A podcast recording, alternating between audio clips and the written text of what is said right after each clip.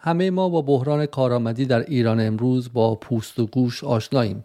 بحران ناکارآمدی اما این بار به گرمای بدن ایرانیان رسیده. چراغ‌ها خاموش، اصناف گله‌مند و زندگی روزمره مختل شده.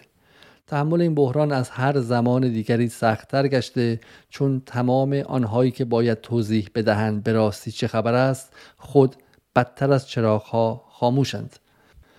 قطعی برق فراگیر و خاموشی‌های ناگهانی گسترده در داغ‌ترین روزهای یکی از گرمترین و بی‌آب‌ترین تابستان‌های سال اخیر، آن هم در میانه بحران کرونا و پرسش‌های جدی جامعه درباره روند کند واکسیناسیون و مشکلات اقتصادی عمومی، همه اینها آستانه تحریک‌پذیری جامعه را پایین آورده. بخش‌های گسترده‌ای از جامعه دیگر نه تنها گرمازده، بلکه سخت بهت زده هستند. خاموشی‌های فراگیر وقتی با تأخیر و بی‌میلی مسئولان به پاسخگویی همراه شد، در نهایت به ابهام همگانی انجامید. در برخی شهرها تجمعاتی در اعتراض به خاموشی‌ها برگزار شد.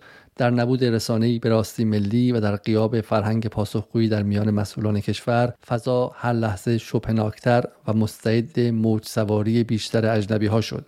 همچون همیشه BBC و اینترنشنال دست به کار شدند تا این سویه از ناکارآمدی حکمرانی ایران را تبدیل به امری سیاسی و استثنایی کنند و به تنهای گرمازده ایرانیان هراس اجتماعی تزریق کنند. شایعات قوت گرفت و سخنان بیپایه لقلقه دهان همگان شد. همه در همه جا می‌خواستند پاسخی برای این ابهام بیابند. پای رمز ارزها در میان است، نکند تحریم صنعت برق را فلج کرده، شاید هم اسرائیل نیروگاه‌ها را منفجر کرده و اینها به ما نمیگویند.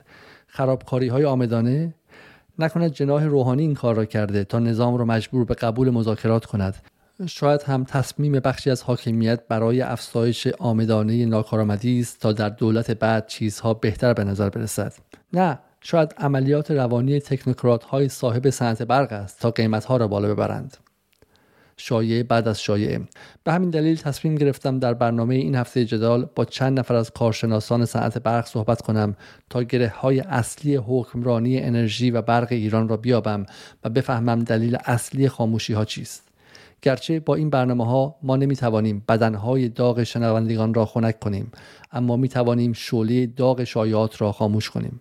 شما شهروندان حق دارید از این همه ناکارآمدی گر بگیرید، اما در گرماگرم همه این فروبستگی‌ها، من علی علیزاده معتقدم برای گشایش آینده جمعی سخت نیازمند ذهن‌هایی سرد و سنجشگریم. مهمانان این هفته من عبارتند از مهندس مسعود حجت، یکی از شناسنامه‌های صنعت برق و از قدیمی‌ترین کارشناسان وزارت نیرو با 40 سال سابقه خدمت در این وزارت، حمید صالحی، رئیس کمیسیون انرژی اتاق بازرگانی، علیرضا کلاهی، رئیس سابق سندیکای برق ایران، اکبر ادیب فر، رئیس انجمن انرژی‌های تجدیدپذیر و مهدی عبداللهی، روزنامه‌نگار فرهیختگان. از چند نفر دیگر از صاحب نظران و مسئولان هم دعوت کردم که به هر دلیل دعوت من را نپذیرفتند. مسلماً مواضع میهمانان این هفته جدال تصویری کلی از همه مسائل صنعت برق نیست، اما دست کم اجازه می‌دهد تا ببینیم مسئله بسیار پیچیده‌تر از آن چیزی است که تصویر ساده سازی شده و پروپاگاندایی رسانه‌های غربی و اجنبی می‌خواهند در چشمان ما فرو خوانند. این گفتگو ساعت 10 شب پنجشنبه 17 تیر به صورت زنده در یوتیوب انجام شده. صدا را به نسبت هفته پیش بهتر کردیم، اما همچنان آنقدر روان نیست و بنابراین باز هم تقاضا می‌کنم که با جدال صبور باشید. در هر پلتفرمی که این برنامه را گوش می‌کنید، تقاضا می‌کنم همین الان عضو آن پلتفرم شوید و همینطور برنامه ما را لایک کنید و بعد از شنیدن آن برایمان کامنت بگذارید. کامنت ها و لایک های شما اجازه می دهد که ما در الگوریتم های شبکه های مجازی بالا بیاییم و به دست مخاطبان بیشتری برسیم. جدال رسانه‌ای مستقل است که به هیچ کدام از محافل قدرت و ثروت نه در داخل کشور و نه در خارج از کشور تعلق ندارد. بنابراین این شما هستید که باید صدای جدال را به گوش بقیه مخاطبان برسانید.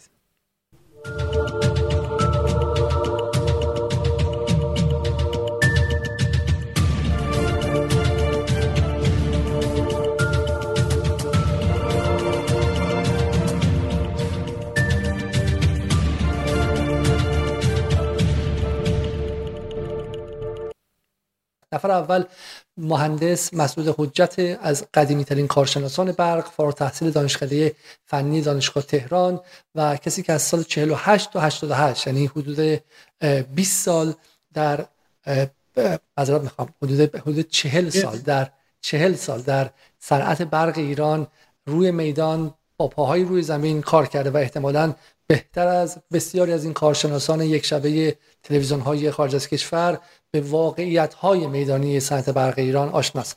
اجازه بدید با من نخستین سوال از شما بپرسم. اگر میشه یک تصویر کلان اولا به ما بدید از وضعیت برق در سال 1400 در ایران و بگید که چرا این قطعی‌ها داره اتفاق میفته.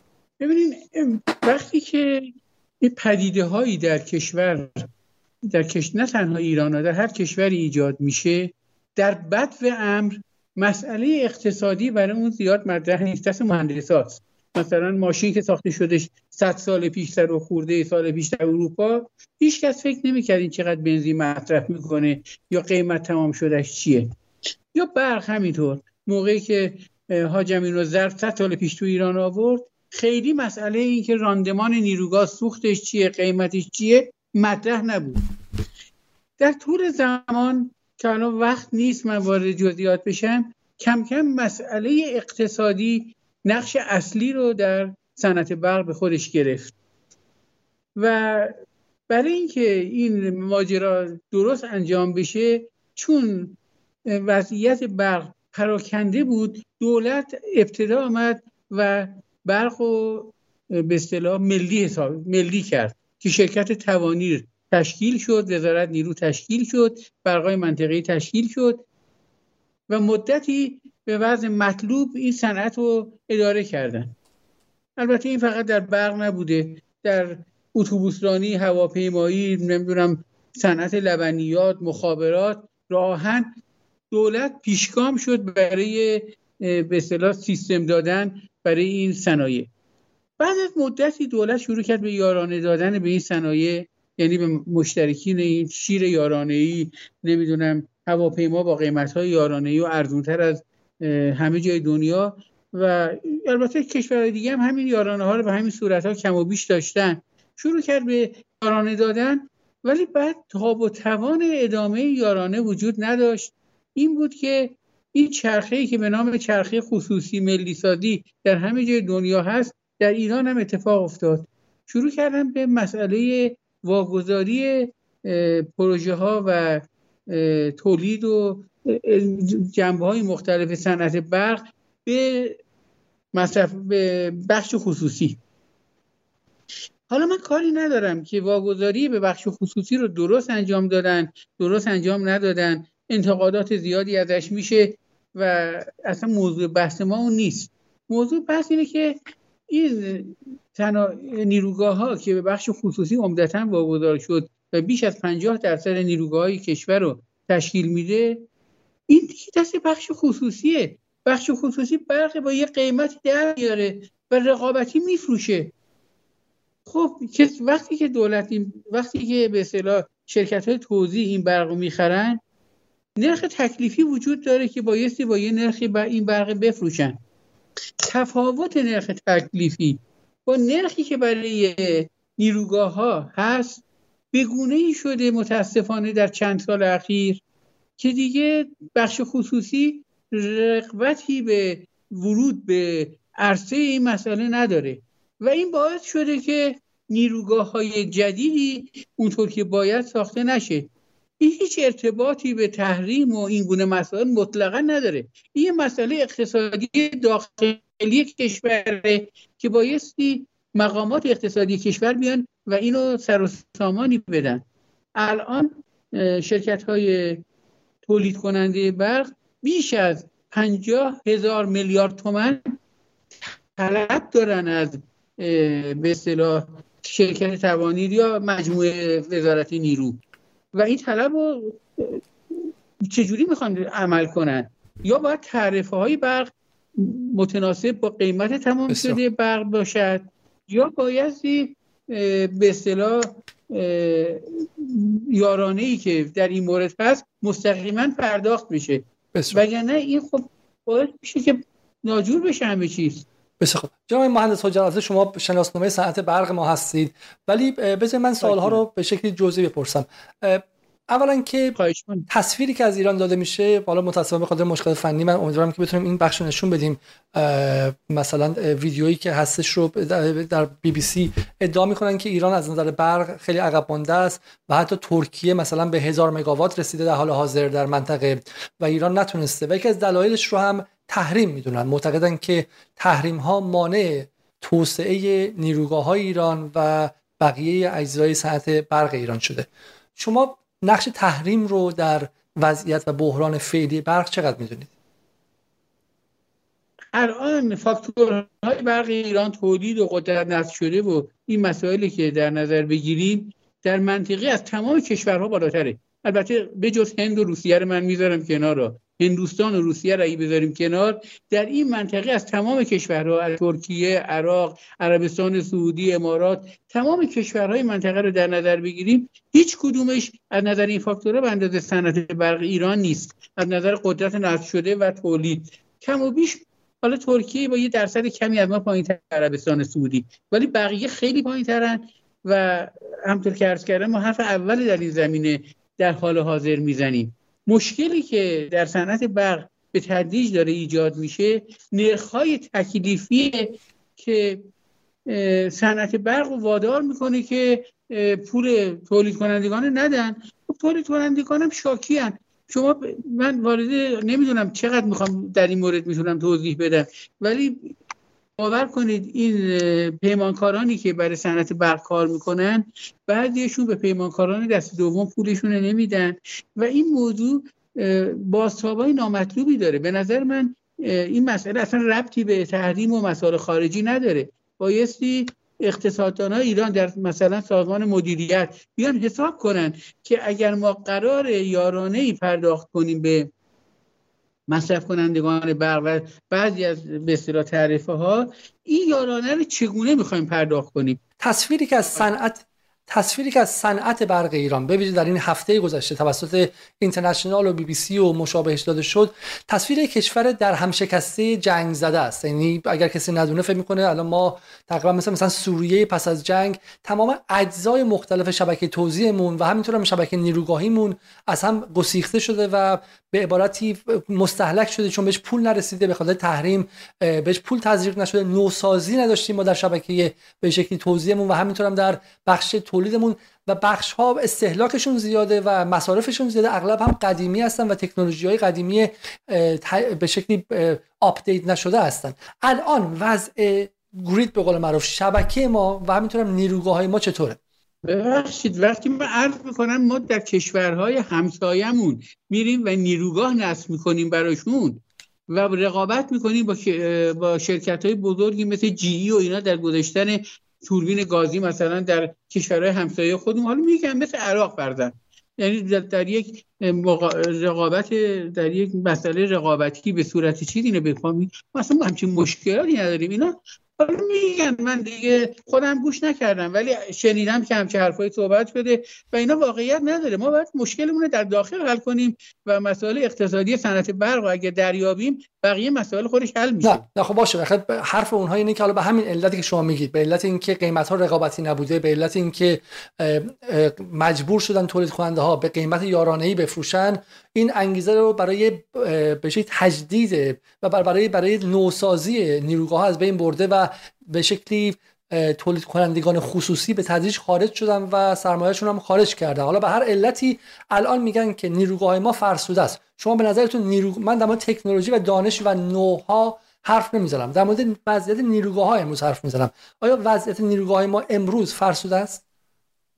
ما اصلا نیروگاه موجودمون مشکل ندارن و تعمیراتشون هم به موقع انجام میشه. ما مشکلی که داریم اینه که نیروگاه یه مقداری سرمایه‌گذاری در چند سال اخیر کم شده به همین علتی که عرض کردم و بایستی یه مقدار نیروگاه جدید ساخته بشه، در کشور ساخته بشه و این علاقمندی رو باید در بخش خصوصی با پرداخت‌های به موقع و مسائل مالی براش ایجاد کرد و این هزینه هم که باید برای این بشه در مقایسه با کل هزینه‌ای که الان تا حالا تو صنعت برق شده چیز مثلا غیر عادی نیست. مثلا فرض کنید الان 85 هزار مگاوات ما نیروگاه داریم در کشور، به قدرت اسمیش عرض میکنم حدوداً، یه حدود مثلا 10-12 هزار مگاوات دیگه اضافه بشه، یعنی 1/10 - 1/15 نیروگاه های موجود اگر نیروگاه های جدید اضافه بشه، این مسئله کاملا حله. اینکه بخشی رو ببینیم که بخش آیه روحانی، بخش اولش رو ببینیم که چند روز پیش در هیئت دولت صحبت کردم. آیه صالحی، حالا آیه صالحی معاون انرژی اتاق بازرگانی هستن و نمیدونم که چه بخشی از صحبت‌های حجت رو شنیدین، ولی ایشون معتقدن که تحریم‌ها نقش چندانی نداشته. حالا آیه صالحی بمونه اول این سال چه تأثیری داشته تحریم‌ها؟ ببینید ممکنه مثلا در تو با بحث قطعات نیاز برای اوورهال توربین ها مثلا قیمت ها 30% 40% بیشتر شده باشن، ولی این علت اصلی میتونه برای مثلا وضعیت امروزی که مثلا 9,000-10,000 مگاوات کم بود الان ایجاد شده بتونیم براش قرار بدیم. واقعا همونطور که حالا آقای مهندس هم گفتن، واقعش اینه که برای این سالها عدم سرمایه‌گذاری این سالها ما طبق برنامه ششم بایستی 5000 مگاوات در سال می آوردیم داخل مدار که 1000 مگاواتش از محل تجدیدپذیرها باشه و این نه شرایط توجیه اقتصادی داشتن تجدیدپذیرها رو فراهم کردیم که بتونیم علاقمندان به تجدیدپذیرها بیان سرمایه‌گذاری کنن که 1000 مگاوات رو انجام بدن و نه در حوزه نیروگاه سایر انواع نیروگاه ها ما بستر آماده کردیم که سرمایه‌گذار بیاد جلو و تو این زمینه بیاد و سرمایه‌گذاری کنه. متاسفانه خود دولت هم خود این سالها که میدونید که از لحاظ اقتصادی وضع مناسبی نداره و نداشته و لذا خود دولت هم سرمایه‌گذاری نکرده. به حال میدونید که ما بد نیست آقای حجت که اینجاست، من دارم درس پس میدم، ولی ما از مجلس از سال 84 یعنی دولت هفتم و هشتم که تحویل دولت نهم و دهم داد، ما 39,500 مگاوات فکر کنم درست آقای حجت 39,500 مگاوات نیروگاه تحویل داد نصب شده و با 17,000 مگاوات قرارداد در دست اجرا، یعنی 17,000 مگاوات نسبت به 39,500 یعنی حدود 40%، یعنی اومد 40,000 مگاوات نیروگاه تحویل داد، 17,000 مگاوات هم قراردادی که بعضی از این قراردادها و نیروگاه ها آقای علیزاده شاید 70% پیشرفت داشتن و در بعد از اون در سال 92 که دولت نهم و دهم تحویل داد 64,500 مگاوات تحویل داد و 5,800 مگاوات نیروگاه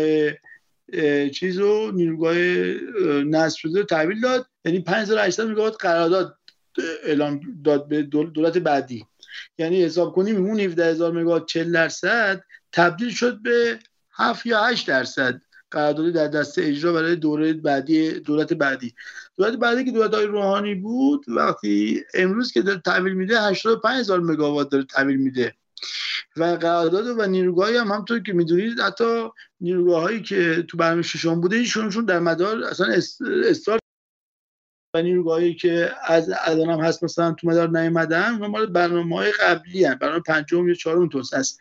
لذا میخوام عرض کنم که وقتی که به سرمایه‌گذاری توجه نشه و رشد مثلا 6.5-7% متوسط رشد رو داشته باشیم، قطعاً به حال معلوم بود به مشکل میرسیم و مسئله بیت کوین و مسئله نزولات آسمانی نمیتونه دلیل اصلی برای این وضعیت باشه. اینو همه بهش معتقدیم. حالا واقعا باید کمک کرد و راهکارهایی پیدا کرد که ما سال آینده اتفاق نیفته. چون ما یک سال فرصت داریم این موضوع رو بتونیم حل کنیم. جناب آقای صالحی، حالا قبل از اینکه ادامه بدیم بحث رو، من از همکارم میخوام که عکسی رو نشون بده درباره میزان توسعه ظرفیت برق کشور در دولت‌های مختلف. حالا این عکس کامل نیستش و ما نمی‌دونم شما می‌بینید یا نه، ولی در دولت هاشمی 55%، در دولت خاتمی 60%، در دولت احمدی نژاد 68% و در دولت روحانی 21%. این عکس کامل نیست چون بخشی از این عکس که گم شده در دولت میرحسین موسویه که در زمان جنگ، در زمانی که شهرهای ایران بمباران می‌شد، ایران 40% افزایش توسعه ظرفیت برق داشتش، ولی الان در 8 سال گذشته در دولت روحانی کمترین، در این 21%. اگر میشه آیا شما موافقید؟ ولی آقای روحانی قبول نکردش این رو پریروز در هیئت دولت و مصرانه معتقد بودن که 20 مگاوات آوردیم. کسی نمیگه 20 مگاوات نیاوردن. این حرف ناصحیح نیست.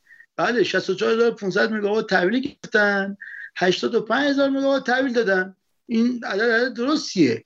ولی کم 20000 مگاوات نسبت به برنامه پنجم که سالی 5000 مگاوات باید تو مدار می‌آورید، یعنی طی 8 سال امروز بحثی 92 94 هزار مگاوات تا 95000 مگاوات ما نیروگاه منسوبه می‌داشتیم. شما حساب کنید تو همین برنامه ششم که امسال سال آخرشه ما امروز باید به 95000 مگاوات می‌رسیدیم امسال، ولی هنوز خیلی عقبیم. یعنی 20000 مگاوات خب به هر حال کشوری که رشد 6.5% حداقل داره، خب بله 20000 مگاوات جوابگو نیست. یعنی باید پاسخ آقای روحانی اینطور داد که بله حرف شما درسته، ولی برای کشوری که رشد داره و رشد جمعیت داره و همینطور به حال هم زاد و ولد و ازدواج و بازور صنایع داره، میخوایم بیشتر بشه و توسعه پیدا کنیم و رشد 6-7% داری، خب باید تولید هم برسونی. شما دولت شدی که بیا این تولید رو برسونی. بسیار خوب. پس به عبارتی شما میگید که مشکل این بوده که دولت توسعه کافی نداده، یعنی اینکه حالا امسال نزولات کم بوده، امسال به حتی اگه رمز ارزم زیاد بشه اینا بهانه است. این همه قابل پیش بینیه. ببینید نزولات، بیت کوین، همه اینا هیچ کدوم دلیل اصلی اتفاق نیستن. هیچ کدوم نیستن. یعنی از نظر من کارشناس، حالا آقای وجدان نشسته اینجا، آقای محسن ادیب فر هم هستن، همه دوستان، این واقعیته و علت اصلیش برمیگرده مداخله دولت در قیمت گذاری ها. یعنی صنعت برق میتواند با در بازار خودش با یک زمین بازی درست حسابی با بازیگرای اصلی، مثلا صنایع، امروز صنایع ما مشکل ندارن آقای دکتر علیزاده که بیان برق رو با قیمت واقعی و منطقی خودش بخرن. اتفاقا صنایع برق مستمر میخوان، برق کانتینیوز میخوان، برق با اطمینان میخوان، نه برق قطعی. دیروز یک فولادای غرب کشور به التماس من میکرد که آقا به من 4 ساعت وقت برق بدید، من چیز خودم تو ذوب خودم رو خالی کنم. متوجه هستید؟ یعنی اون قالباشو خالی کنه، اون دیگو خالی کنه. خب این نشون میده که صنایع برق مطمئن میخواد. اگه اجازه بدن نیروگاه‌ها برقشون رو بیان تو بورس انرژی به همین صنایع بفروشن، صنایعی که اصلا عدد برقشون، اگر شما در خارج از کشور هستید شما سوال کنید قیمت برق صنایع حدود 6 سنت 5 سنت در اونجا، من میگم اگه 2 سنت هم اینجا بذاری میشه 500-600 تومان. همین 500-600 تومان صنایع 2 سنت بدن نسبت به طرف شما که 6 سنت دارن میدن، اشکالی پیش نمیاد. خب وقتی شرکت مس مثلا 25000 میلیارد تومان سود داره اعلام میکنه، همین پیروز آقای سعد مدیر عاملش اعلام کرد، چه اشکال داره 25000 میلیارد تومان سود 5000 میلیارد تومانش بیاد تو صنعت برق و این اتفاق نیفته؟ چرا با استثمار به اینجا برسیم؟ چرا باید تعارف کنیم؟ ما همون اتفاقی که در بنزین افتاد، شما ببین آقای علیزاده شما اقتصاددان هستی، ما اقتصاددان نیستم البته، اقتصاد علاوه بر ریچارد بسیتون تو مهندسه، ولی ببینید بنزینو چه اتفاقی برای افتاد یا کشور افتاد. بنزین که اجازه 3000 تومان بود الان در 1400 چقدره؟ 3000 تومانه. خب میگه تورم آیا ایجاد نداشتیم؟ آیا تورم نداشتیم؟ چرا 3000 تومان نشد 3300 تومان؟ ببینید ما میایم مسائل رو تعارف میکنیم، به مردم واقعیت رو نمیگیم. این فقر رو میفشاریم دوباره 5 سال بعد بنزین رو بکنیم 20000 تومان. فشار مردم میاد. ببین این واقعیت جامعه است. آی سال از ببین پس من شما رو متوقف کنم اینجا. مسیرشو صنایع هیچ مشکلی برای پرداخت پول برق ندارن. ببینید آیه سوالی که هست دقیقاً همینجاست، اینه که بحث رو وقتی که ما درباره یارانه ها انجام میدیم و در واقع واقع سازی قیمت ها انجام میدیم، بلافاصله میره فشار روی مصرف کننده معمولی. بخشای محروم جامعه بیش از هر کسی مشکل دارن و حالا از نظر خطر سیاسی که واضحه که ما ممکنه باید یک آبان 98 دیگه داشته باشیم، ولی شما الان چیز دیگه میگید، ولی میگید که صنایع مثلا بیان و قیمت واقعی تری بدن، قیمت نزدیکتر به واقعیت بدن. یک سوم مصرف ما خانگی، یک سوم مصرف ما صنعتی، یک سوم مصرف ما تجاری و اداری. من میگم خانگی رو دست نزنیم چون قدرت خرید مردم پایینه، بالا نیومده تو این سالا هیچی. اون تجاری اداری هم بذاریم برای درآمدهای وزارت نیرو، حقوق و دستمزد و به حال هزینه‌های دولت بالا، چون تجاری هم به حال گوشت قضیه است. اون بخش صنعت که امروز مشکلی با پرداخت واقعی قیمتش نداره، ولی وقتی شما مثلا یه تن فولادو $700 میفروشن، $800 میفروشن و برقش مثلا میشه مثلا 2 سنت میره در ایران، اگه 2 سنت بده، من میگم خارج 5 سنته، اگه در ایران بگیم 2 سنت بده میشه 3%. آیا 3% مشکلی تو قیمت تموم شده فولاده؟ نه، مشکلی نیست. من میگم بعد میدونید چه عددی؟ حدود 100 میلیارد کیلووات ساعته. این نیروگاه‌ها، این نیروگاه میتونن برن در اونجا و فرشمانی بگیرن و اون درآمدها بیاد بره دوباره نیروگاهشون رو چیکار کنن؟ توسعه بدن. نیروگاه‌های مثلا گاز رو دارن تکوی بخارم بذارن، نیروگاه‌های بعدی هم بسازن. اصل قضیه آقای دکتر باید مسیر درآمد درست و صحیح به نیروگاه سازا و صاحبان نیروگاه برسونیم تا اونا توسعه بدن. مسیر توسعه بسته است. جناب ادیب فر رئیس انجمن انرژی‌های تجدیدپذیر هستند. آقای ادیب فر صحبت‌های جناب صالحی رو شنیدید، رئیس کمیسیون انرژی اتاق بازرگانی، و معتقدن که اگر قیمت‌ها واقعی شه مشکل ما برطرف میشه. ولی در روزهای گذشته ما بحث‌های دیگه هم شنیدیم، مثلا نقش رمز ارزها در ضربه ناگهانی به شبکه، همینطور بحث تحریم ها و اینکه خود آقای روحانی مثلا گفت منتظر فایننس بودن که حالا ایشون حتی اشتباه هم گفت 16 میلیارد که بعد معنی آقای جهانگیری اصلاح کردن مثلا 7 میلیارد بوده. یعنی آقای روحانی هنوز ترجیح میده بگه که تحریم و به شکلی FATF و فایننس نذاشته. ایده دیگه هم حالا در همین رسانه‌های خارج از کشور مطرح شد، اینکه ایران نگرشش رو به مقوله تولید به روز نکرده و همچنان در پارادایم‌های قدیمی حالا دهه 80 و 90 میلادی به سر میبره. مثلا از انرژی‌های تجدیدپذیر هنوز جای خودشون رو باز نکردن در نگاه ایران، و همینطور هم به شکلی اینکه ما گرید رو، شبکه رو مرکزگذاری کنیم، کاری کنیم که الان در غرب هم مصطلح تولید کننده ها مصرف کننده هم هستن و غیره. نگاه شما چیه به حرف آقای مهندس حجت و حرف جناب صالحی؟ یا کنید به خاطر صحبتایی که میفرمایند بنده هم تایید میکنم، ولی بالاخره یک ارگان خاص رو نمیشه مقصر این قضیه دونست.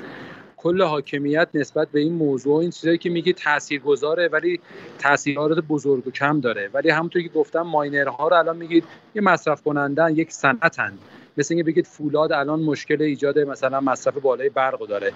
درسته که مصرف داره ولی تولیدش رو داره، به میزانی که مصرف میکنه پولش رو پرداخت میکنه، نیاز باشه نیروگاه اضافه میزنه تو پتروشیمیا، تو پالایشگاه. پس اگر ماینر هم شما یک صنعت مجزا هر چی میخواد تولید بکنه، بالاخره برق مصرف میکنه، اون برقی هم که مصرف میکنه حاضره که پولش رو پرداخت بکنه. پس اگر اونم مثل یک صنایع نگاه کنید مشکل ایجاد نمیکنه. مشکل همون کلیات بحثایی که یارانه‌هایی که داده میشه، همین یارانه‌های معمولی که ماهیانه به مردم داده میشه، اکثریتش از بحث‌های قبوز آب و برق، که اینها باعث میشه که دولت نتونه باز پرداخت پول‌هایی که از بخش دولتی برق میخره، از بخش خصوصی معذرت میخوام برق میخره بتونه به اونا بازپس بده. لذا بخش خصوصی الان تو این 3-4 سال اخیر کلا پا پس کشیده، چون که نه تنها سودی از این قضیه نمیبره، بلکه هزینه‌های درآمدی خودش را، هزینه‌های بهره برداری خودش هم از نیروگاه نمیتونه داشته باشه. نیروگاه تجدیدپذیر که همونطور که به درستی گفتید الان رویکرد کل دنیاست. از موقعی که دولت جدید آمریکا مخزن اومده الان شما نگاه کنید، به شدت کل دنیا روی این حوزه گذاشته و 2050 کلا میخوان 100% انرژی تجدیدپذیر رو توی کل دنیا داشته باشن. پس موقعی که ما 5% برنامه داشتیم که تا الان که بشه بالغ بر 5 الی 10,000 مگاوات ما اینجا نیروگاه تجدیدپذیر داشته باشیم، الان 1000 مگاوات هم نداریم. لذا بابت چیه؟ اون چرخه اقتصاد غلطه. چرخه اقتصاد بابت یارانه‌های بیش از اندازه دادن، بابت سودی که دولت داره از بحث‌های سیاسی این یارانه‌ها میبره، باعث میشه که ای هزینه هایی که دارن میکنن بابت یارانه ها عجیب بخش خصوصی باشه و بخش خصوصی دیگه توانایی سرمایه گذاری در نیروگاه نداشته باشه.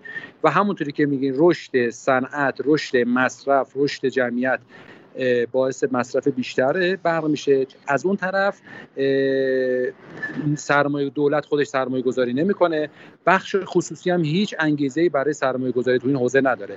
ولی من در مورد تجدیدپذیر یک موضوعی بگم، اگر تجدیدپذیر رو بتونن دوستان نسبت به این کوزو اصلا یک رویکرد جهانی بابت بحث‌های آلایندگی، الان ما یک جلسه در ریاست جمهوری بابت تامین برق همین ماینرها داشتیم که نمیتونستن گاز تامین کنن برای نیروگاه‌ها.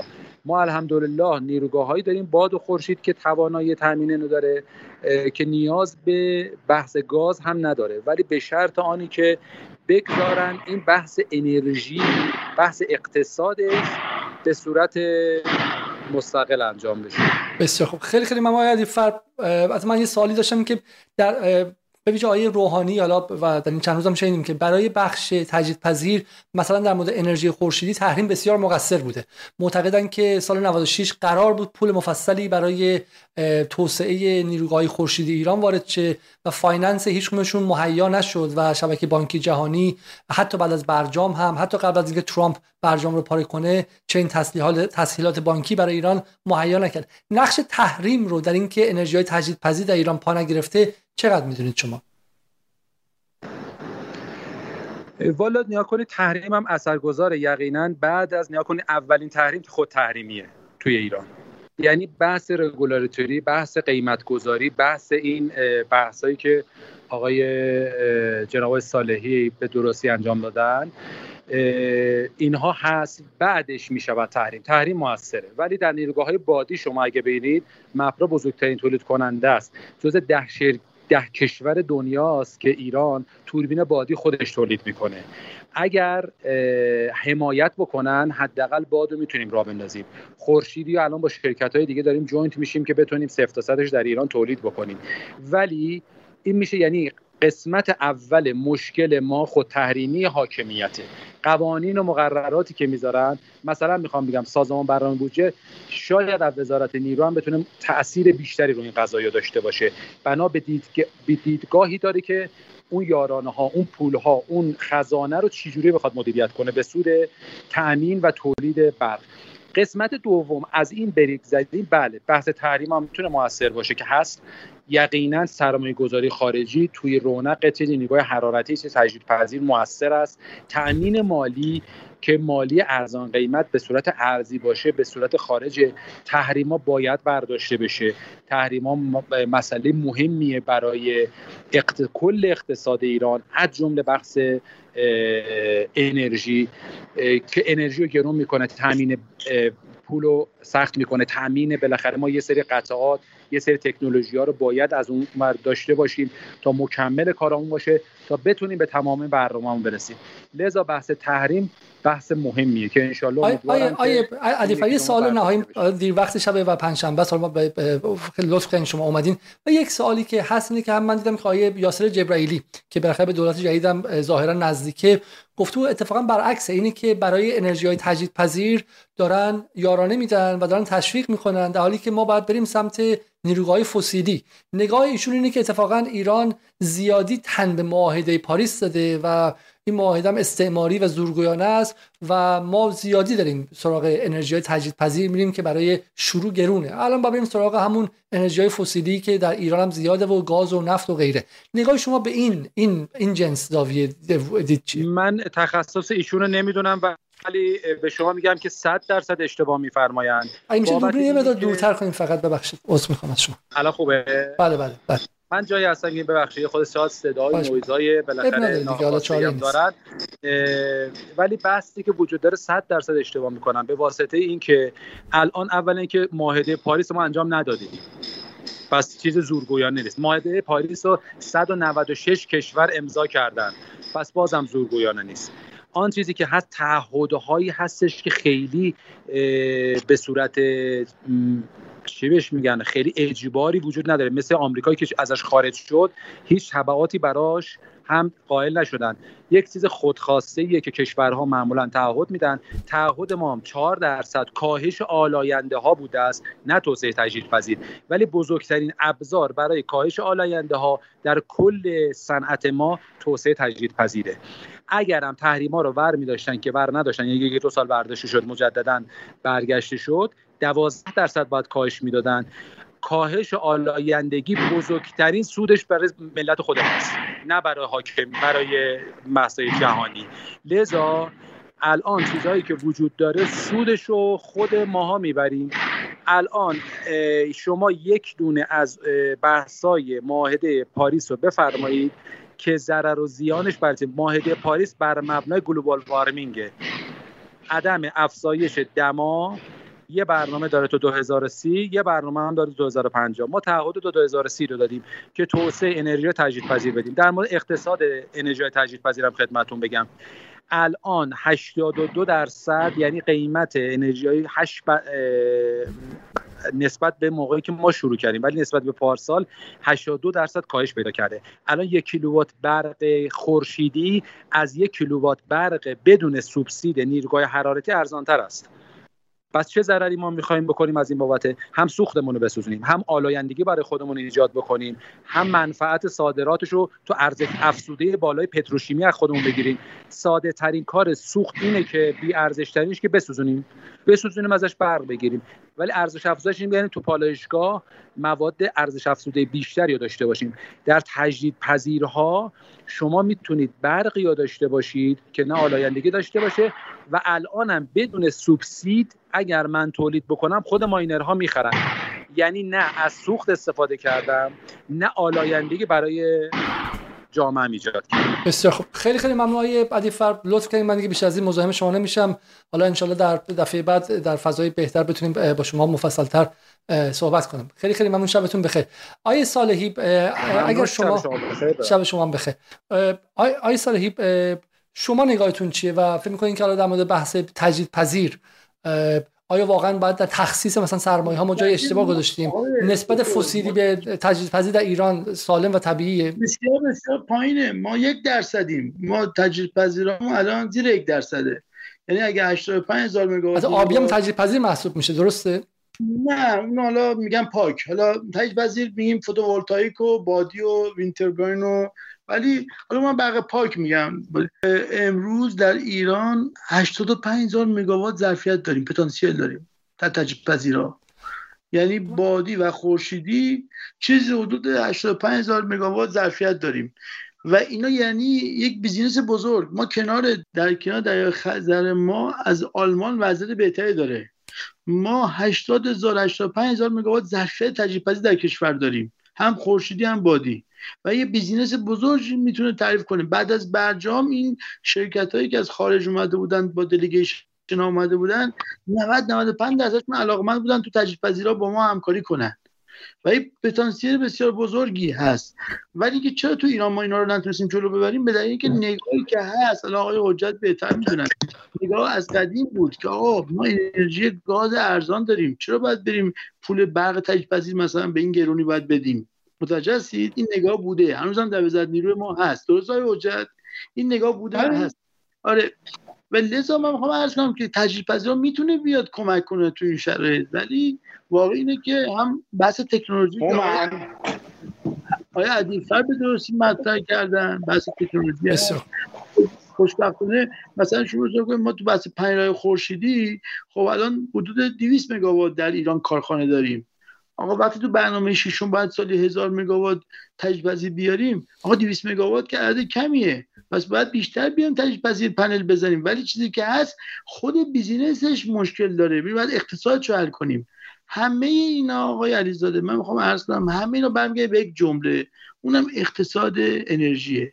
اگر اینو مسیرش رو خوب تعریف کنیم، همه اینا به درستی به جای خودشون میشینن. پروژه‌های بین‌سازی سر جای خودش میشینه، پروژه‌های کاهش طلب سر جای خودش میشینه. نه حالا آیه صالحی بخوام واقع گرایانه صحبت کنیم، حالا حرف آیه روحانی اینه که خب پول نیستش، یعنی ته شما برای همین انرژی تجدیدپذیر باید بتونید یارانه‌ای بدید، مشوقی بدید، اینکه کسی بخواد سراغش بره. سرمایه خارجی که نمیاد، سرمایه‌گذاری داخل هم که به قول شما باید پولش باید برق به قیمت فیکس بفروشه. آیا عرضه میرسیم به درآمدها. ببخشید من یه سوال دارم، تو این کشور شما بهتر میدونید روزی چند میلیون بشکه نفت داره سوزونده میشه؟ آقا نفت و گاز ها شما عددش بهتر میدونین. آیا نمیشه از این عدد یک مبلغ، یک اپسیلون بذارن توی یک منبع جدید برای تجدیدپذیرا و هزینه کنن؟ میگه این کربن ایجاد نمیکنه، میگه آلودگی ایجاد نمیکنه، میگه آینده کشور نباید ما کشورمون از انتشار کمتری برخوردار کنیم. ما امروز جزو 10 کشور بزرگ دنیا در تولید کربن هستیم. ما با اینکه جی دی پی مون 14 تریلیونه، پیش کشورهایی هستیم که 15 تریلیون جی دی پی دارن. مثلا چین 15 تاست، آمریکا 18 تاست، ما 4 تریلیون، 5 تریلیون، نیم تریلیون ما جی دی پی مونه و جزو کشورها داریم کربن تولید میکنیم. خب بیایم از این محل ایجاد کربن بیایم یه عوارضی بذاریم برای تجدیدپذیرا تا تجدیدپذیرا بتونه اقتصادش رونق بگیره. آقای کلاهی سلام و شبتون بخیر. خیلی خیلی ممنون که ما پیوستیم. امشب آقای حجت بحثشون این بودش که ما با یارانه‌ها عملاً جلوی توسعه صنعت برق رو گرفتیم. آقای صالحی هم باز نگاهشون میگه که مشکل ما مشکل اقتصاد سیاسیه و ما و آقای ادیب فر هم که حالا میگفتن که بحث خود تحریم نیست، بیشتر خود تحریمیه. ولی همشون روی نکته تاکید داشتن و اون که در دولت آقای حسن روحانی ما عملاً توسعه کافی، توسعه متناسب به شکلی صنعت برق رو متوقف کردیم. شما رئیس سابق سندیکای صنعت برق ایران هستید، نگاه شما چیه؟ شما به ما یک بیگ پیکچر یا تصویر کلام بدید از وضعیت برق ایران در 1400. واقعا بحثی که از من ضمنی که با همه صحبتایی که تا الان شد موافقم.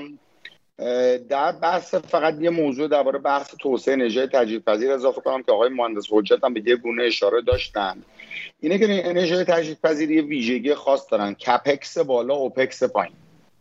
و کپکس بالا یعنی که شما سرمایه نیاز داریم، ما نرخ تامین سرمایه تو ایران بالاست.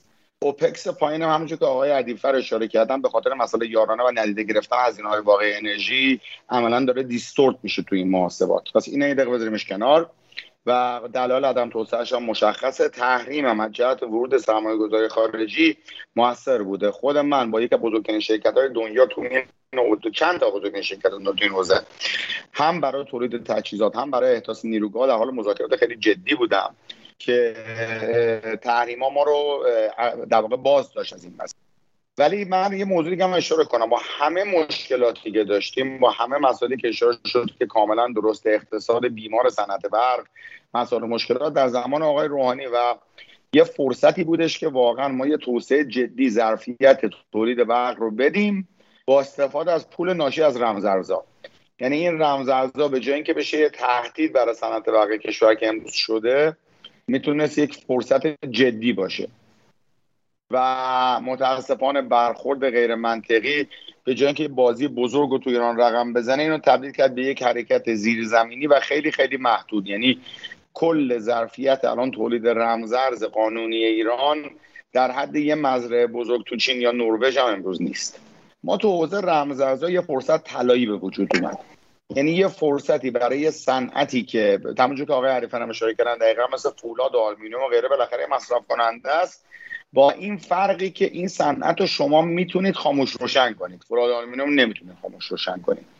و با این خاموش روشن کردن و تنظیم پروفایل مصرف میتونستیم این پروفایل آن بالانس غیر متعادل مصرف برق ایران رو ما عملا بیایم پوشش بدیم و مصرف رو متعادل کنیم، به یه طرف دیگه پیکسابی بکنیم.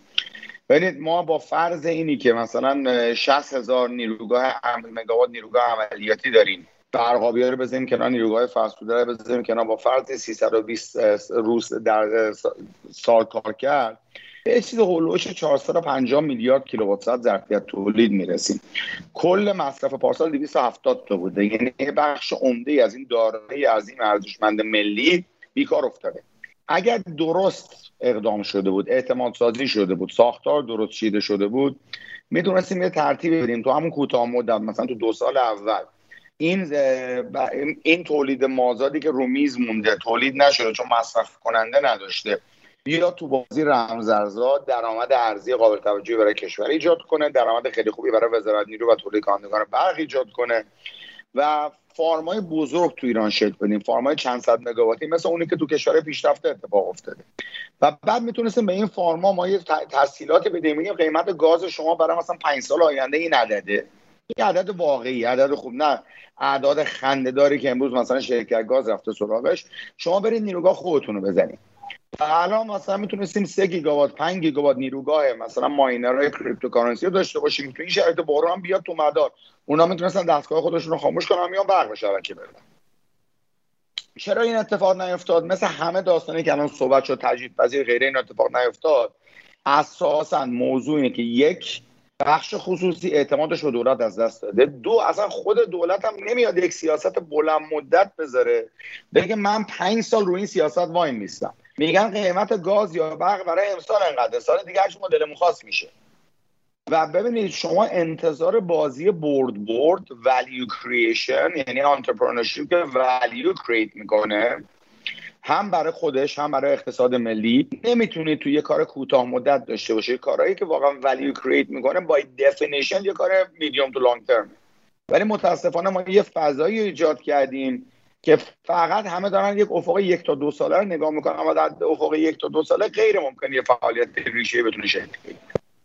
خب حالا پس در این شکل از شما، پس شما رمز ارزها رو یک چون تصویری که از رمز ارزها داده میشه اینه که به صورت مخفیانه زیرزمینی گروه‌های مافیایی دارن انجام میدن و پدر صنعت برق رو ایران رو هم در آوردن، احتمالاً منافعش هم تو جیب عده‌ای میره. حالا BBC دیروز لطف کرد و تو پریروز تو برنامه‌شون گفتن که احتمالاً کار حکومت برای دور زدن تحریم هاست و برای همینه که رمز ارزها هستن و اونها هم عملاً دلیل اصلی فروپاشی گرید و شبکه برق ایران هستن. ولی شما نگاهتون به رمز ارزها متفاوته، شما رمز ارزها رو اونقدر چیز مخوف و ترسناک نمی‌بینید. من اولا موضوع استخراج غیرقانونی و زیرزمینی مقصر اصلیش خود دولت و در رأسش وزارت نیرو بود، با گذاشتن یک سیاست غیر منطقی به جای اینکه یه بازی بزرگ ارگانایز تمیز رو زمین رو شکل بده، یه بخشی اینو فرستاد زیر زمین.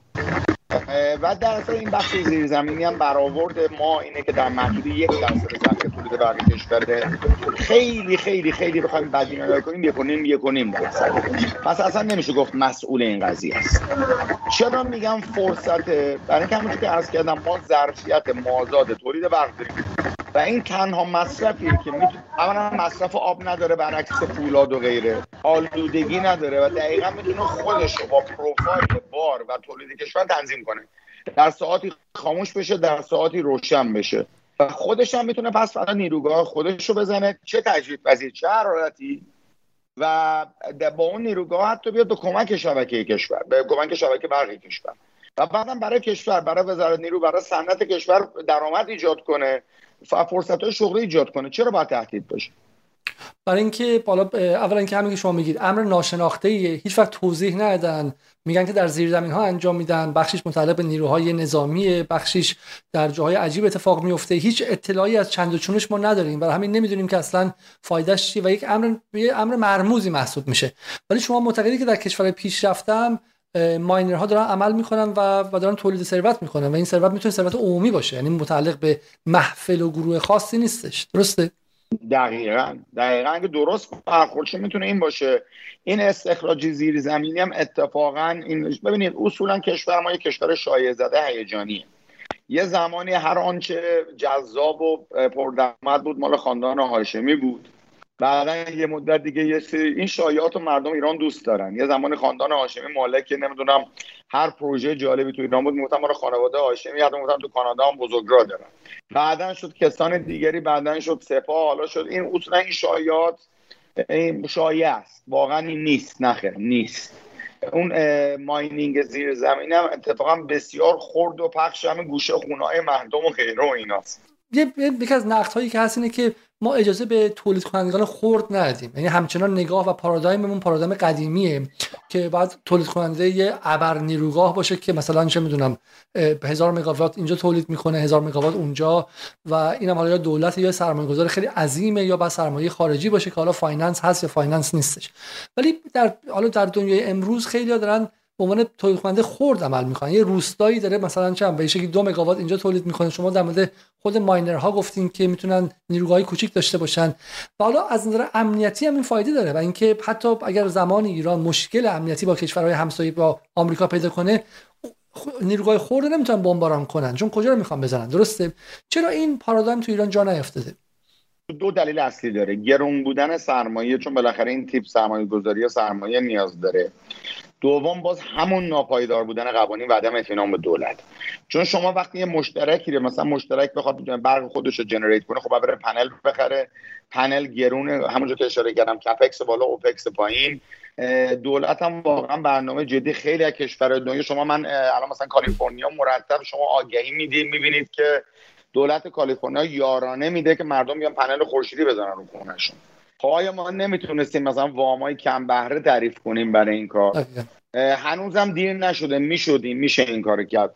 یعنی مثلا واقعا برای اینکه تولید خرد تو ایران شکل به صورت جد شکل بگیره باید یک سری اینسنتیو تعریف شه. تو این اینسنتیو هم شما خوب عمل نکردیم. ما یه زمانی یه طرح خیلی قشنگی تعریف شد که بیان بخاریای اولترا افیشینت بدون دودکش تو روستاها پخش کنن، که ما برای اینکه به جای اینکه گاز بکشن تو روستاها که کار بسیار گرون و ناکارآمدیه، خط لوله رو به هر روستای کوچیکی بردن، بخاریای اولترا افیشینت 95% افیشینسی بذارن و نفت بهشون بدن و این قرار بود مثلا بخشی از هزینه این بخاریه رو شرکت بهینه‌سازی پرداخت کنه که بالاخره روستاییان هم تشریح قدرت خرید پایین بهای این بخاری رو بتونن بدن.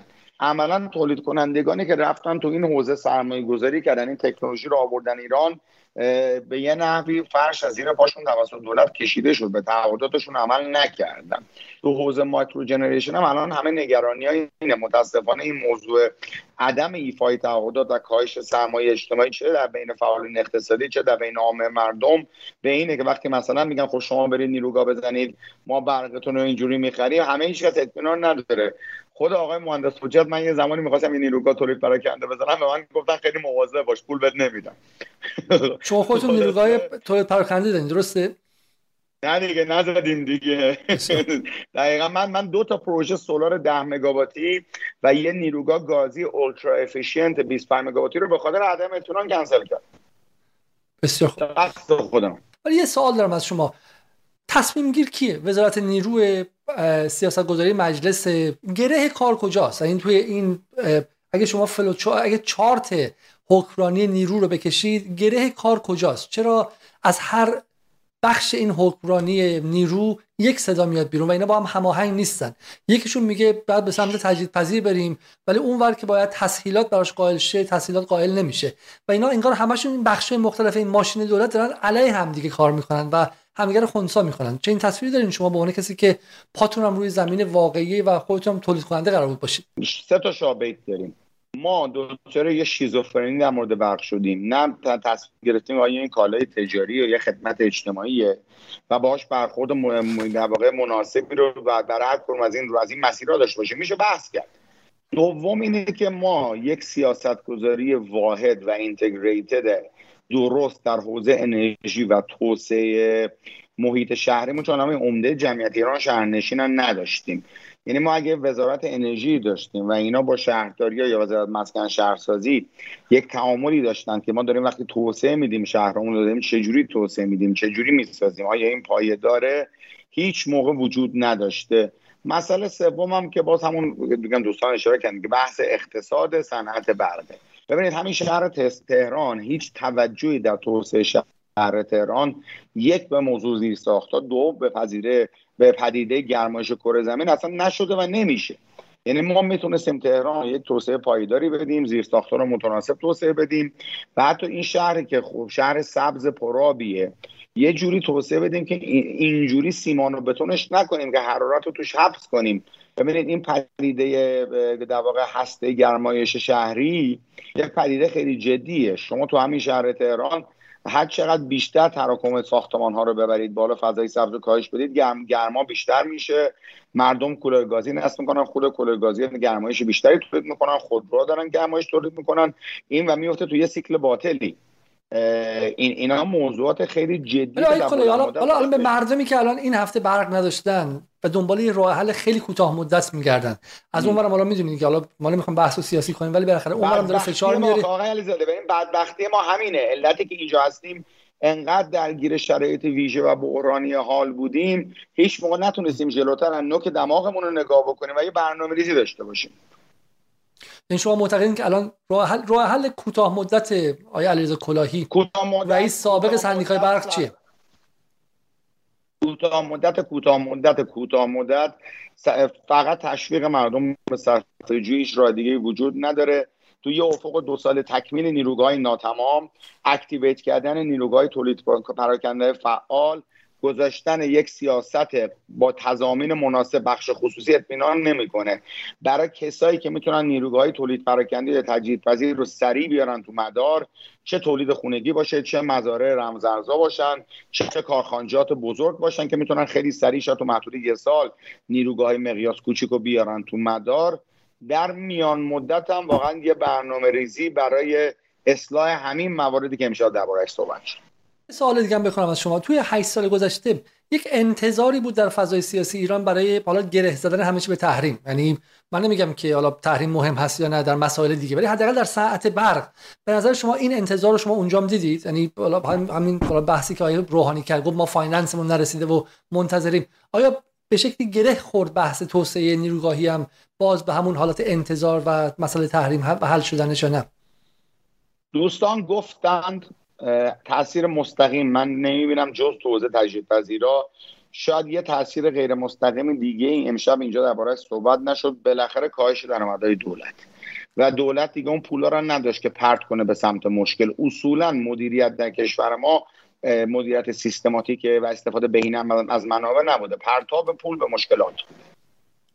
و سوال نهایی و من بیش از این مزاحم شما نشم، اگر بحث، چون عده‌ای معتقدن که حالا اصلا اتفاقا افتاد چون نیروگاه‌ها میخوان بالاخره پولی که میگیرن بیشتر باشه و یارانه‌های برق حذف شه و بعد از نظر سیاسی خب این خطر هست، ما یارانه‌های بنزین رو که حذف کردیم دیدیم چه اتفاقی افتاد.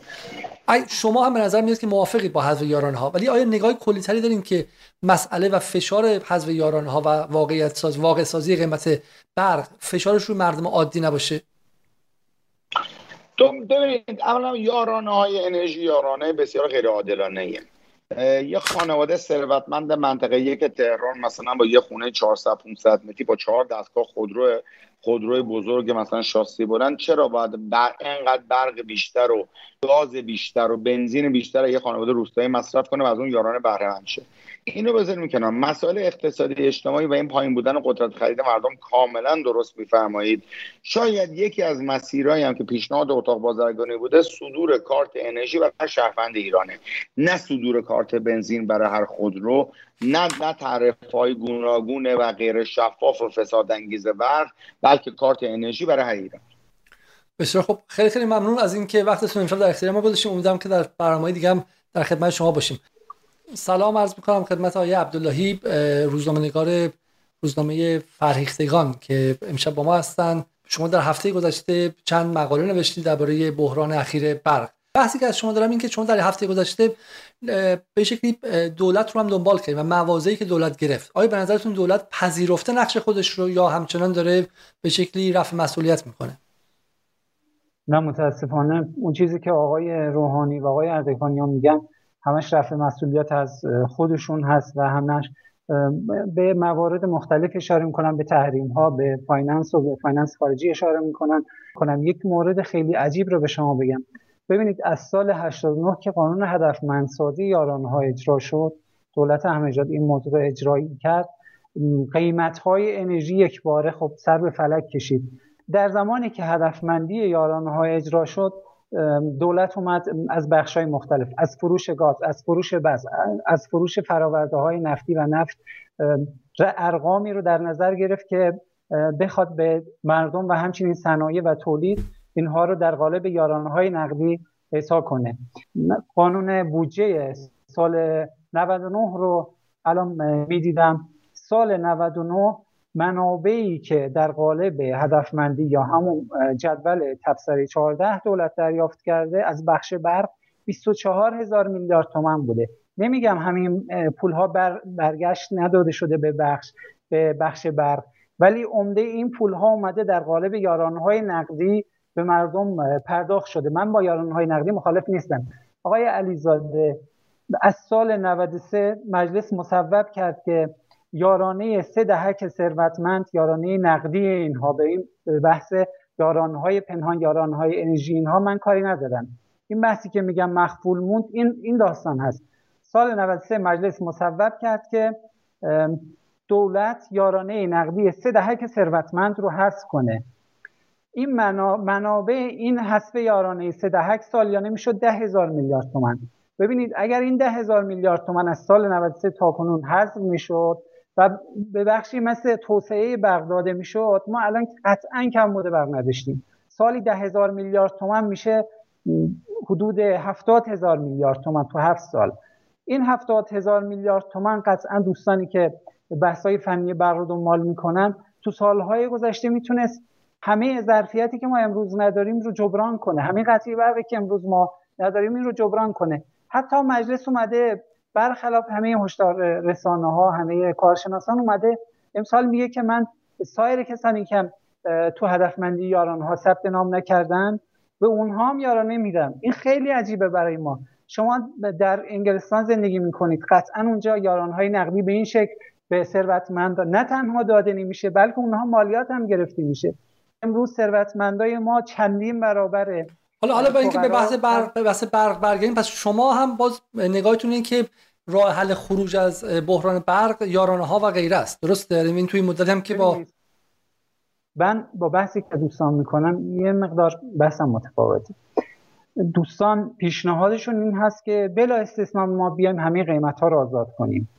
خیلی‌ها توصیه کردن، حتی آقای محسن رضایی تو برنامه‌هاشون بود که من ارقام عجیب غریبی رو استخراج کرده بودم تو ما تو روزنامه فرهیختگان گفتیم که آقا این کلا کشور رو به سمت نابودی میبره، ما نمیتونیم، ما تجربه آبان 98 رو داریم، دیماه 98 رو داریم. اینکه نسخه یکسانی بپیچید بیاید بگید که بله مسئله با مسئله قیمت حل میشه، قطعا حل نمیشه. من میگم از امروز به بعد هر چیزی که شما، هر طرحی که دولت و حاکمیت بخواد اجرا کنه پیوست امنیتی میخواد.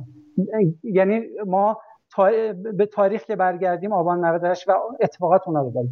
من میگم چیکار کنیم؟ ما بیایم یک اقدام چند سطحی کنیم. ببین دوستان بحث‌های فنی رو گفتن که اینکه ما ظرفیت نیروگاهیم رو اضافه کنیم تو بحث تجدید پذیرها سرمایه گذاری کنیم. من میگم چیکار کنیم؟ من میگم تو یک اقدام چند سطحی بیایم 3 تا 4 تا اقدام رو انجام بدیم. دولت الان ابزار قیمت‌های پلکانی رو داره تو بخش برق، تو بخش بنزین و اینها هیچ کدوم این ابزار سیاستی رو نداره.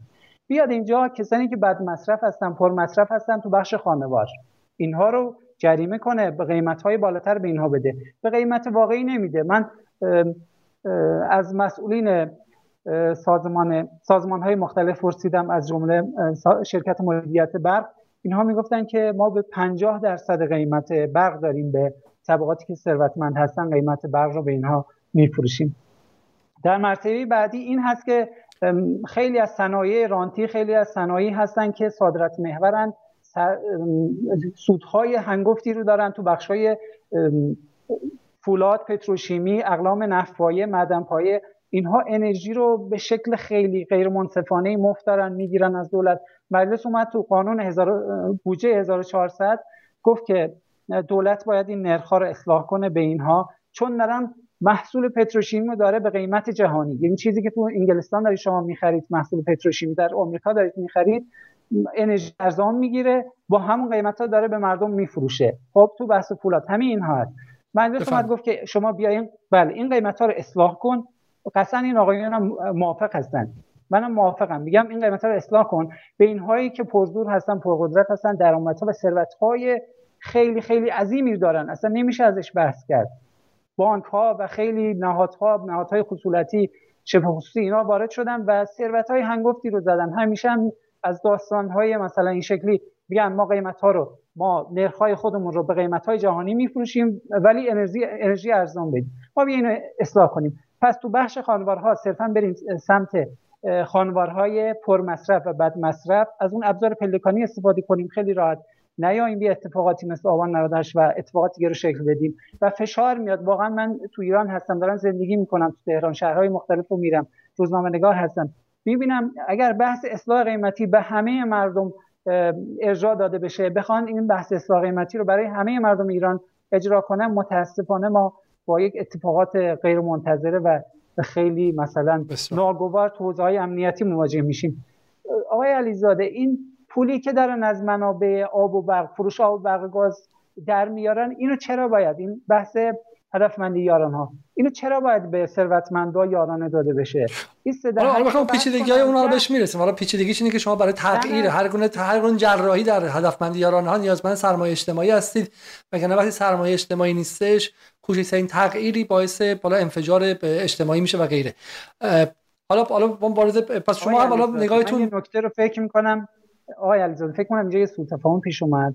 ببین من موافق هدفمند اجرای هدفمند یارانه‌ها نیستم. ببینید دولت از زمان احمدی نژاد سالیانه داره چهره. حالا چون بحث می‌خوام در مورد برق نگه داریم، نمی‌خوام خیلی تماماً وارد انرژی برقو میفروشه، پولشو میده به مردم، خب پولشو در قالب یارانه‌ای. آقا چرا این سه دهک، چرا 10,000 میلیارد تومان باید منابع رو بگیرن که فقط من حساب کردم 0.5% از زندگی اونها رو پوشش میده این 10,000 میلیارد تومان؟ خب اینا رو بیاید استا، اصلا هیچ مخالفت اجتماعی وجود نمیاد، مطمئن باشید. این 10,000 میلیارد تومان خیلی میتونه تو حالا در برنامه‌های قبلی جدال هم آقای پزشکیان همین گفتم، برای رسیدن به اونجا شما اول نیازمند یه FATF داخلی یا به قول معروف یک شفافیت و داشتن دیتابیس ها و داده‌هایی هستین که بدونین که چه کسی در دهه 10 و چه کسی در دهه 1. متاسفانه دولت‌های قبلی، نه احمدی نژاد و نه روحانی، اراده پیدا کردن این اطلاعات رو نداشتن و بالا نگاهی داشتن که این دخالت در زندگی خصوصی شده. نه این فراهم شده. الان پایگاه اطلاعات رفاه ایرانیان به 50 پایگاه داده وصل شده، همه اطلاعات رو دارم. من باشون مصاحبه گرفتم. اینها آدم‌های بسیار قوی هستن تو وزارت رفاه، آدم‌های متخصصی هستن، آدم‌های دلسوزی هستن. میگن همین امروز هم به ما دستور بدن ما میتونیم این یاره نقدی اون 3 دهک ثروتمند رو که سال 93 قانون مصوب کرده اینو قطع کنیم و دولت بتونه تو سیاست‌گذاری‌هاش ازش استفاده کنه. این به نظرم موضوع خیلی مهمیه. تو صحبت‌های مهمانان شما من ندیدم. قطعاً با هم موافق هستن که نباید ما برق رو بفروشیم، پولش رو نقدی بدیم به مردم، پول نیروگاهدار رو ندیم. ببینید نیروگاهداری بوده، من باهاش صحبت کردم، میگه من شهریور پارسال برق فروختم، الان دارم پولش رو میگیرم، ولی اون ثروتمند هر ماه همین یارانه 45,000 تومانی رو گرفته. شما در ایران باشید قطعاً با هم موافق میشید که این یارانه این افراد ثروتمند باید هست بشه. خیلی خیلی ممنون از اینکه وقتتون در اختیار ما گذاشتین و ببخشید که اینقدر منتظر شدیم. و درست میگه، البته من یکی از دوستانم گفتش که این داده ها در حال حاضر وجود داره و فقط کافیه که حالا واقعا دولت اراده داشته باشه که این کارو انجام بده. به پایان دومین برنامه لایو زنده جدال رسیدیم. امشب از نظر فنی برنامه به اون حالا روانی برنامه اول نبود، ولی این تجربه ما رو متوقف نخواهد کرد و ادامه خواهیم داد. من فقط خواستم تشکر کنم از خانم مینا جمشیدی ایدجی و آقای پیام شاکر که هفته گذشته مبالغی رو به واسطه پیپل به تلویزیون جدال کمک کردن و ازشون تشکر میکنم. و همینطورم از بقیه بینندگانی که حالا لایو یا بعد از لایو این برنامه رو میبینن. در حال حاضر همچنان دست ما از گرفتن کمک‌های مالی در داخل کشور کوتاه. من امیدوارم به زودی حساب بانکی اعلام کنم، اما اونایی که خارج از کشور هستن من از اونها تقاضا میکنم که به پیپل جدال کمک کنن. حدود 6 میلیون ایرانی خارج از ایران زندگی میکنن و من معتقدم که یکی از کمک‌هایی که میتونن برای ایرانیان کنن فراهم کمک به تولید بسترهای رسانه‌ای است. در حال حاضر دولت سعودی با حدود سالی 50 میلیون پوند یا 250 میلیون پوند برای 5 سال، دولت انگلیس با حدود 20 میلیون پوند در سال در فضای سیاسی ایران دخالت میکنن و عملا نقش خیلی مهمی در سیاست گذاری ها دارن، اگرچه حرف هایی که میزنن حرف های به شکلی غیر واقعی و فکتوال نیستش، واقعیت نداره خیلیشون و بخششون پروپاگانداست، اما موفق میشن که ذهن جامعه رو چنان مخشوش کنن که نظام سیاسی و نظام اجرایی و بروکراتیک هم مجبور شه که دنبال جواب دادن آنی به اون خشم بره و عملا دارن سیاست ایران رو تعیین میکنن. به عبارتی همون حرفی که در 5 سال گذشته من بارها تکرار کردم، بخشی از سیاست‌های ایران داره در لندن به واسطه 3 تا رسانه‌ای تعیین میشه که سالانه چه بسا هزینه‌ای که میکنن به 100 میلیون دلار نرسه، اما میلیاردها دلار به ایران ضربه میزنه. و در همین موضوع برق دیدید نگاهی که این تلویزیون ها به ایران و به ایرانیان منتقل میکنن نگاهی تک وجهی است، یعنی توسعه ای که هر روز داره پیچیده تر میشه و چند وجهی و چند وجهی تر میشه رو اینها یک موضوع خیلی ساده نشون میدن که حالا انگار با رفتن جمهوری اسلامی و تمام مشکلات حل میشه و دیگه مشکلی نیستش. در صحبت‌های آقای کلاهی دیدیم که ایشون معتقد بود حتی شکل شهرهای ما این چیزی که میتونه در بعدها 5 سال 10 سال بعدش در تولید و در میزان مصرف انرژی ما تاثیر بذاره. اینکه ما چه زمانی فهممون از انرژی تجدیدپذیر آپدیت و به روز میشه میتونه 5 سال بعد به یک بحران تبدیل شه. توسعه چیزی است که نمیشود از هیچ کشور دیگری خرید و وارد کرد. هر کشوری که خواست پروژه های توسعه بقیه جاها رو وارد کنه شکست خورد. همین الان بحث سدسازی ما که تا حدی وارداتی بود باعث مشکلاتی شده. ما چاره ای نداریم جز اینکه از درون وضعیت خودمون برای توسعه اندیشه‌ای کنیم و چاره ای کنیم و این یعنی بپذیریم توسعه امری پیچیده، چند لایه، چند وجهی و دشواره که درش گاهی زمین میخوریم، باید بلند شیم، خودمون رو بتکونیم و ادامه بدیم. کاری که تلویزیون جدال هم خواهد کرد و من امیدوارم که در هفته آینده برنامه دیگه‌ای داشته باشیم، احتمالاً درباره کرونا و یک برنامه هم درباره سیاست خارجی تا بحث درباره طالبان رو ادامه بدیم. اگر در توانتون هست به paypal.me خط مایل jedaal جدال کمک مالی کنید و برنامه ما رو به دوستانتون هم معرفی کنید. تا هفته آینده شبتون خوش و خدا نگهدار.